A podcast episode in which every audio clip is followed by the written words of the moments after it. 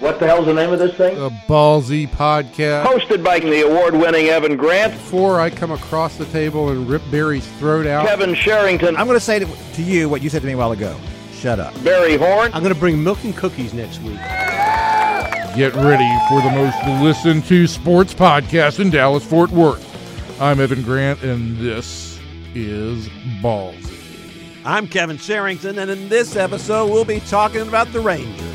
And I'm Barry Horn. To hear our other exciting editions, simply subscribe to the Ballsy Podcast on iTunes. You know, we're on Facebook and Twitter too. Just search Ballsy Podcast. That's ballsy with a Z. So sit back, relax, that's relax with an X, and enjoy another edition of the Rangers Ballsy with a Z podcast. Hello, everybody, and welcome into the Sports Day DFW Dallas Morning News Sports Podcast Ballsy. Hello, everybody. What are you? Was, what is that, Eric? Red Barber, Mel Allen? Is that is that the way they would open a podcast? I'm not sure how they would do it. They they probably invented the podcast. they they- did. Uh, and then and that uh, is the, I'm Kevin Sherrington. That's Barry Horn, and and the man who was just asked that question, the great Eric Nadell. Thanks for joining us on the podcast today, Eric. How's everything today? Everything's great. Thanks for having me on. Well, it's great to have you. Everything's great until you have to go to the bullpen. Yeah. Uh, listen, I'm having the hardest time figuring out this Rangers team this year, Eric. It seems like to me, more so than in a few years, it's just hard to get a grasp of what the Rangers are and where they're going. I think that's true. You know, I think we've got a pretty good idea that this is a very productive offense, particularly when they've got everybody in the lineup or almost everybody. Starting rotation seems to be pretty solid. You know, even in the games that have been pitched by the non-starting five, you know, they've done well.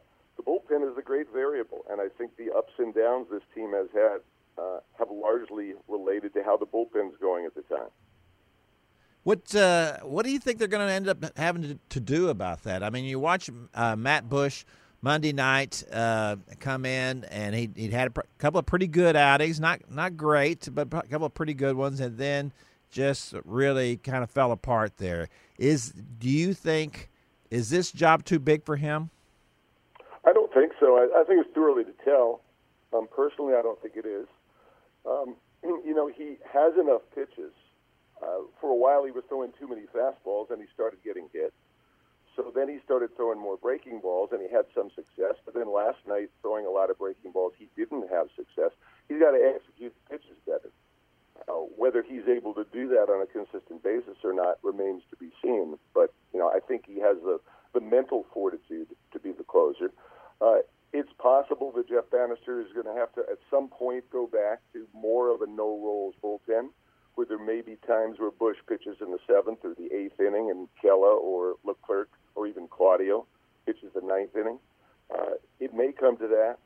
It may come to bringing in another arm or two, but everybody's looking for relief help. As I talk to scouts at the ballpark, and there are lots of them for this homestand, it seems to be the main thing that people are looking for you know, as we get closer to the trading deadline. Eric, what is it because we're getting closer to the trading deadline that the scouts are, are everywhere at the ballpark now? Yeah, I think so. Uh, people are getting more serious, you know, about who might be able to help them, and you know, nobody knows which teams are going to be out of it. You know, in the American League, there really isn't any team that's out of it. Everybody's within five games right now of a wild card spot. The entire league. You know, and in the National League, it's different. You know, two teams are running away with the wild card, but just about everybody else is in their division race. So it's really hard to zero in on trading partners who are definitely going to be sellers. Does does the 2017 do the 2017 2017 Rangers remind you of any other Ranger team? Oh, I don't know. To tell you the truth, Barry, my, my memory is not good enough to give you a good answer to that oh question. my God! Maybe, maybe a couple of years ago I could have, but but not now. Let me ask you this. Uh, let me ask you a, a question that's relevant to, to right now, as opposed to what Barry was at, trying to ask you. Uh, is this team going to be a seller or buyer at the at the deadline? I don't think there'll be a seller. Now, let's put it that way. You know, it's hard for me to imagine the Rangers being within a couple of games of a wild card spot and selling. And it's also hard for me to imagine that they won't be within a couple of games of a wild card spot, as I think as long as you stay at 500 or a little bit over, you're going to be in the race. whether they're willing to go and buy uh, probably depends a lot on how they're playing as the uh, trade deadline approaches. You know what you hear is that the that the Rangers and Jon Daniels, and we and we noticed about Jon Daniels, he's pretty pragmatic, not a guy who uh, sticks his neck out very much or very often, uh, which to me, looking back at it now, seems what was so odd, probably about the Prince Fielder and uh, Shin-Soo Choo acquisitions uh, because they were very expensive uh, to do uh, those things. Um, but what where do you think he stands right now on Yu, Darvish? I don't know. You know, the whole Darvish thing is a real mystery to me, uh, both in terms of what the Rangers want and in terms of what Darvish wants. You know, whether he's really interested in staying here or whether he's just basically playing the Rangers against the teams that might be bidding for him later on. Uh, JD's pretty good at keeping things close to the vest, and you know, if there's any serious interest in signing Darvish during the season, um, he really hasn't given any evidence of it. Darvish hasn't given any evidence of a burning desire to stay here, but then again, he certainly hasn't ruled out the possibility. So I, I think it's like everything else regarding Yu, Darvish. It is clouded in mystery. yes, it is. You know, and I and I tell you, I kind of been all over the map uh, about Darvish. I said before the season that, that I thought they should sign. They should have signed him in the spring. Uh, because it was going to be he was only going to be more expensive after the season. Uh, it was going to cost you more than than what you really wanted to pay, and, and of course we as we know most of the time those huge contracts for starting pitchers are a mistake and they and they get out of hand. But then again, the, the, the flip side of that is this is an organization that has constantly been in search of a number one, of an ace, and, and an organization that has not been able to produce one. Uh, if they if they had one, it was somebody that they uh, Traded for. they traded for or signed. Uh, so it, it, it seems counterproductive uh, not to take advantage of that. But I have to tell you, sitting here right now after watching what Darvish does, um, and, and his numbers are always you look at the numbers overall, and since he's been in the league, and they're they're phenomenal, and he's right up there with everybody else, and uh, and he has uh, been an All Star, he has been a Cy Young finalist, he's done all the things you want him to do, except win some of those big head to head matches in, in the playoffs and, and and other times during the regular season, and I think. I'm just wondering if that's one of the things that the Rangers are considering as well. Well, they've got to be. You know, it all it all enters into it. Uh, I don't think there's any doubt that Darvish is better than anybody else they would have as a number one starter going forward.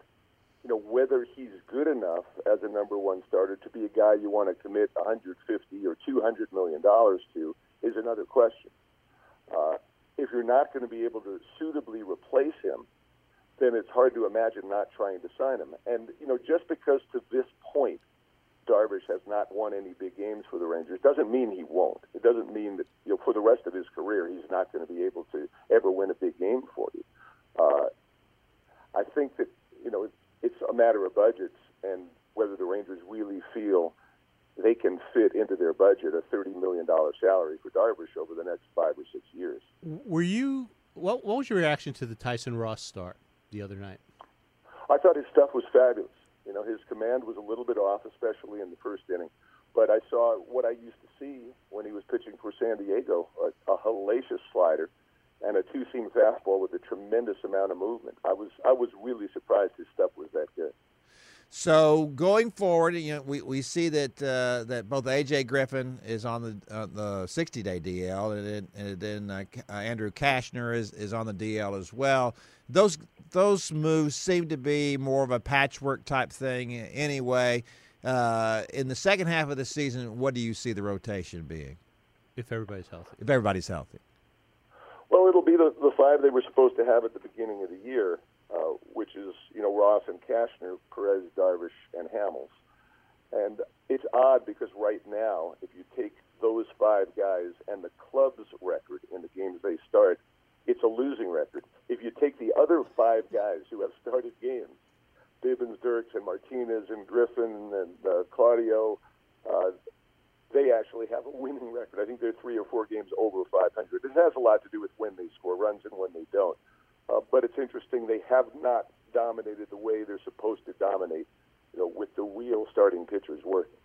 That is a crazy stat. I, I wasn't aware of that. That, but it does it does kind of uh, tell you a little bit about this season and where it's gone. I so sense a. Kevin Sherrington column coming up. That could this. be. I- I- Yeah. I- that's why I talk to smart people so they give me ideas about what to write.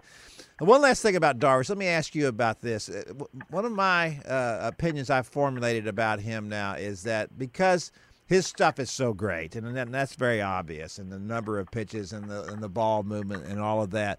But sometimes I think that this is part of the problem for him is that he's not uh, a command pitcher. He's not a guy who's going to paint the black. He's not a, a Greg Maddux. He's not a Cliff Lee. Uh, that's not his thing. And and and the problem for me with that is that not every night are you going to have the same kind of stuff. And uh, if you're if you're a location guy, then more or less you're a location guy all the time. Uh, a team may hit you, but you're going to really be throwing the ball where you want to. Do you think that is an issue for uh, for Darvish, or am I completely off base on that? I don't know. You know, there's all different types of pitchers. There are very few nights when Darvish doesn't have good stuff. And there are no nights where he doesn't have good enough pitches to get outs. You know, he may not have his best slider on a given night or he may not have his best two seamer, but he's got enough pitches that he should be able to find stuff that works. But as you say, he is not a command guy. He's not a location guy. And that's the thing that varies the most rather than the stuff. And, you know, it troubles me a little bit when I keep reading about Darvish, reading, watching video and reading scouting reports and all this kind of stuff. He's got good enough stuff. He shouldn't have to worry about that stuff. You know, Chris Sale never looks at a scouting report. Is that right? He never shakes off a sign. He believes that his stuff is good enough that whatever the catcher puts down, if he executes the pitch, it'll have a good result. And his command is good enough that he almost always executes the pitch. You know, I wish Darvish would be able to take that kind of approach. Yeah, I, He'd also work a whole lot faster if that happened. well, yeah, he would. Uh, yeah, that, that's the thing too. For for a guy who look to me when Darvish came over from Japan, I I looked at him like he's the Tiger Woods of Japan. This this is a guy that everybody there knew about it for a long time.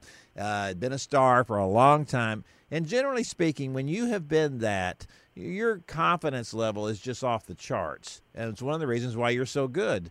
And and I I don't sense that kind of confidence in Darvish. I, I, I what I sense in him when he pitches is that oh my gosh, these guys have figured me out. I, I have to I have to try something else, and uh, and it's it's not enough to me of a guy says here's my best stuff, hit it if you can. Yeah, and it, that's a good point, and it's what we saw so consistently when Darvish would get beaten by the Oakland A's, you know, over the last few years. Uh, they would jump on his fastballs early. Well, you know, you shouldn't be able to hit his fastball. You know, Right. he would go to the mound, and for some reason, he'd be throwing fastballs at 91 or 92, you know, instead of the 95 and 96, you know, that he's capable of throwing Right. uh, you know that sort of thing shouldn't happen against a guy with that type of stuff. Uh, he should be able to just go out and be aggressive and not worry about the other team quote ambushing fastballs. Ninety percent of pitchers come out in the first inning and they throw fastballs. Your fastball is supposed to be good enough and supposed to be located well enough that it doesn't get hit, even though people know it's coming. Yeah. All right, let's move over around the diamond a little bit here. Uh, and and uh, Rugi Odor has has been struggling pretty much all year now. In the last couple of weeks, he's he's been hitting much better. Do you feel like that he is finally fixed what was ailing him? I wouldn't say he's fully fixed. I think he's improved, though. At least he's giving you a competitive at bat almost every time up. Uh, he still really hasn't gotten hot, and I think that will happen. You know, I think the worst thing that happened to Odor was he hit two home runs on opening day and probably became too home run conscious. You know, it reminds me there was one year back in the 80s where Oddibe McDowell was the Ranger leadoff batter. He led off the season by hitting a home run in Baltimore as the first batter of the season. And from that point on, all he wanted to do was hit home runs. And I think he might have hit 20 home runs, but he also batted 240 and he never walked and he struck out a million times. That memory's I'm pretty not- good, Eric. You remembered that. Yeah, I, I remember remember Oddibe him- McDowell too. Yeah, he was an interesting guy. He was an interesting. I remember career. individuals better than I remember complete team seasons. Yeah. So now, uh, someone asked us this question. I can't remember what it was, who it was. can't remember? No, what I was going to say that, that they asked if you could start, uh, uh, pick a Rangers player to start a franchise. Who would you? Who would it be? A young player, obviously. And I, I picked Odor. This was last year, and you said Mazara. Uh, are you still right about that? I think so. I think he's more of a pure hitter. I think he's a guy who'll have fewer ups and downs. He's also shown the ability to hit the ball the other way. Uh, he's in the top five in the American League in opposite field hits this year. A lot of teams don't even shift him anymore.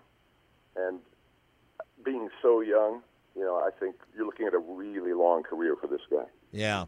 Does he remind you of anybody in particular? Oh, not really, not really. You know, there's been a lot of tall, left-handed guys with with swings, sweet swings like he had. Right. Uh, but you know, I, I can't name one particular guy who I'd say he reminds me of. Speaking of tall left-handed guys who swing, let's let's let's go to Joey Gallo for Yeah. a minute. Um, this is is is there a place for him here, and what is it? Well, it, I think it's probably as the Rangers' left fielder. You know, I'd be surprised if that's not where he winds up. Uh, he could wind up at first base if Ronald Guzman doesn't prove to be the answer there. But I think Joey's, you know, he's a great athlete. I think he's going to be a really good outfielder, just the way he's become an outstanding first baseman. Uh, but if you're talking about long term, I would think his future is probably in the outfield. Yeah, you know, it's it's interesting to me to watch because I, I was you know thinking about uh, Joey and uh, you know what kind of numbers he was going to put up and thinking is he going to be another Chris Carter? Is that what he's going to be? Now the, the deal to me, just the difference right away is that Chris Carter is not even a good first baseman, um, and and Joey's a very good first baseman, as you said, not a bad third baseman, and a pretty good outfielder. He's he is a really good athlete. He's fast, um, and he's got a good arm. So I think he has all those things going for him. My my one concern playing him in the outfield is uh, he's such a big guy that seems to take a toll on those uh, when you're as big as he is. Well, tell that to the Yankees and Aaron Judge. yeah, that's Yeah, true. kidding. I guess they got no problem with that, do they? They've got a 282 pound guy out there. You know, Frank Howard played the outfield. Yeah. a long career. That's So true. I'm I'm not really as concerned about that, especially since we're going to be moving into an air-conditioned stadium in 2020. You know, and I also don't rule out the possibility of Gallo being the long-term third baseman. You know, he's not a great third baseman, but I think he's at least average over there and could conceivably get better. I think the comparable is probably better if you talk about Mark Reynolds than if you talk about Chris Carter as a guy who, you know, Gallo is somewhat like in terms of his skill set. Yeah, that's that's what probably what true. what would be a good se- what if you were a Ranger fan and you had uh, natural expectations, a normal expectations? What should you expect his numbers to be at the end of a season three years from now? Well, you'd expect, hope that he would, you know, hit 35 to 40 home runs. You would hope that he would get enough non-home runs that that would translate into 100 RBIs or more. The batting average these days is irrelevant. You know, as long as he gets walks, you know, keeps the OPS up over, you know, 800, 850. I think that's pretty much what you'd be looking for. He's, he's never going to hit for a high average. You know, you hope it's at least 200. But even that, you know, as long as he gets a lot of walks, not that important. Yeah, I, I will say this, uh, and I said before the season started that he was up here every day, he'd strike out 300 times. And he's not at that pace, but he's at about 250, I think. Uh, but no, you know, he's down now. He, he's down to about 220, 225 now. is that what it is now? Border, Okay, Borderline major league record. The record's 223. right. And it, but you know, I have to say, watching him most of the time at the play, uh, it doesn't bother me as much. You know, this is not a team full of guys with great approaches at the plate, anyway. Uh, and I don't, and I think he, right now he's kind of worked himself up to at least the the average of, of most of the other guys in the lineup, and that's a huge improvement over what it was before this season. I agree, and and he gives you a competitive at bat every time now too. And I didn't expect him to be this good. I agree with you. I thought he'd strike out 300 times. You know, he actually before Chris Davis, that's Chris with a C, got hurt last week.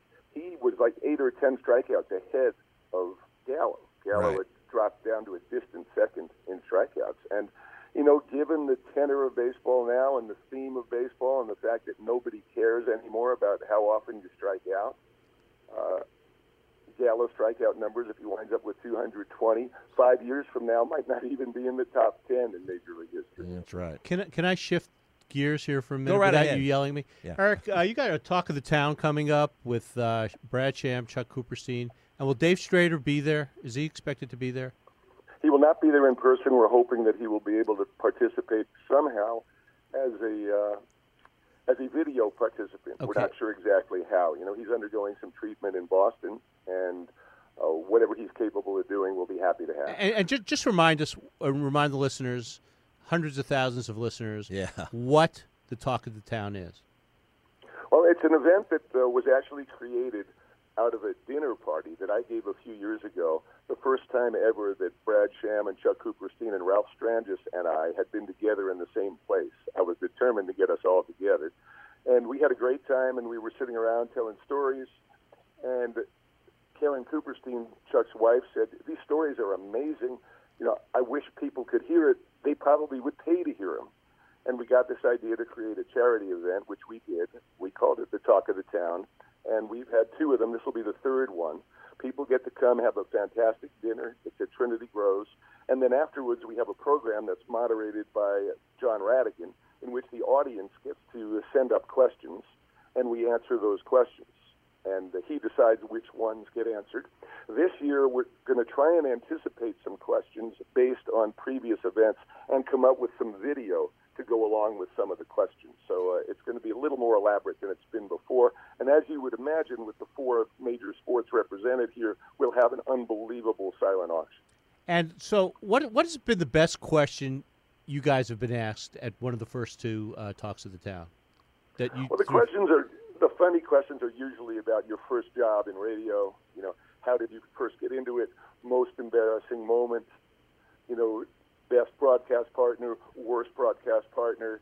Uh, the for me, favorite manager to deal with, least favorite manager. For the others, the same goes for coaches. Uh, various questions about travel, things we like to do on the road. You know, a lot of human interest stuff, much more human interest stuff than the nuts and bolts of the sport that we cover. who was the worst partner you've ever worked with? I think. Is that wait, wait, let him answer. I don't know if he's going to answer that. They Well- have all been really good.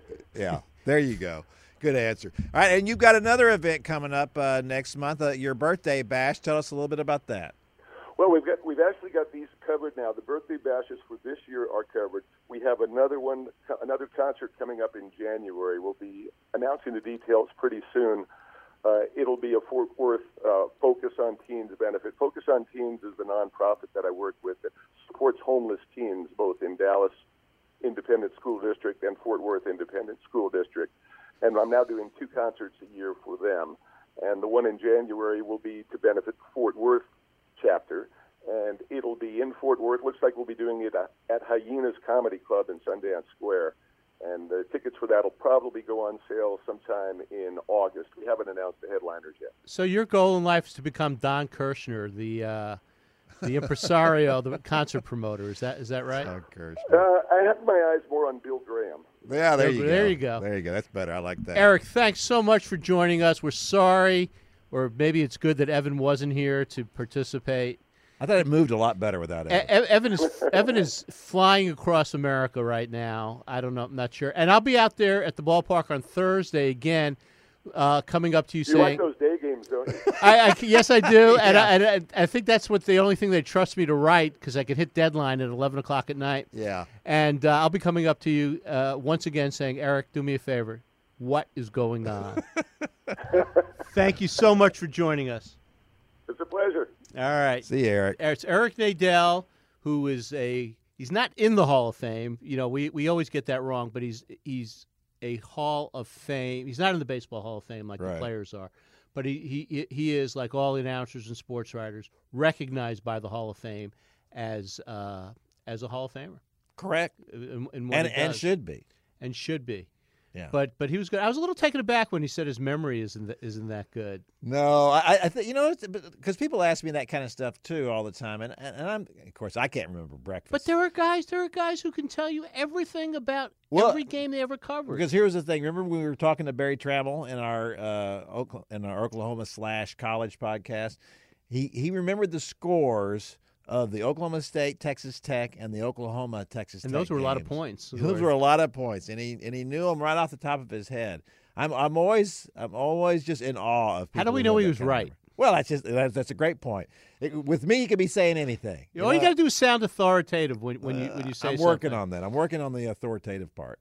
But uh, but Er- Eric was great. Well, we have one more podcast to do. You mentioned the Berry Tramel podcast. We had Eric Nadell, a Hall of Famer. Is he our first Hall of Famer we've had in, in the history of the Ballsy podcast? No, we've had Barry Switzer. He's a Hall of Famer. Okay, all right. I We've ju- had I'm some I'm other just, people. I'm, I'm just I'm just We have a lot of Hall of asking. Famers uh, on this podcast. Are you kidding me? Uh, well, because you're a voter in the Texas Texas Sports Hall Sports of Fame. Hall of Fame. Yes, I am. Uh, I was hoping maybe you might nominate me one year. yeah, I've been I've been wa- I've been waiting. Fat chance. All right, so now we're moving on because you've insulted me. We'll, we'll move on. Uh, Evan is still flying over America. We'll go to Eddie Sefko. We'll talk the Maverick draft, which is coming up Thursday. Thursday. Mavericks have the ninth pick in the draft. That's the place they took Dirk Nowitzki or Nowitzki. Uh, way, Nowitzki. way back when. Way back when. Way back. They when. didn't actually take him. Well, they traded. Right, he was the ninth They pick. took, uh, track, they tractor took Tractor Traylor. trailer. Yeah. Who was more a a Maverick pick. Uh, Yeah, than- he was. Than than, than and made that trade uh, and made that uh, trade. But my question is, I want to I want to get the answer to this. If they like Dirk that much, why did they risk perhaps losing him? I've never asked that question. We'll ask That's a Eddie. good. That, Maybe Eddie will know. That's a good question. You write these. Write. Well, I'm going to give you good questions. All right, Write thanks these for down. that. All right. Well, thanks everybody for listening. This was another Sports Day DFW ballsy podcast with the great Eric Nadell, and we're gonna we have Berry Tramel from the Daily Oklahoman talking college football as well as Oklahoma Lincoln Riley. Got a little Tom Herman uh, chatter in there for the Texas fans. And now we're going to move on to Maverick Draft with Eddie Sefko. Thanks, everybody. Bye. Thanks for listening to the Rangers Ballsy podcast. Don't forget to subscribe via iTunes. You'll get new episodes every week. And follow us on Facebook and Twitter. Until next time, sports fans, see ya.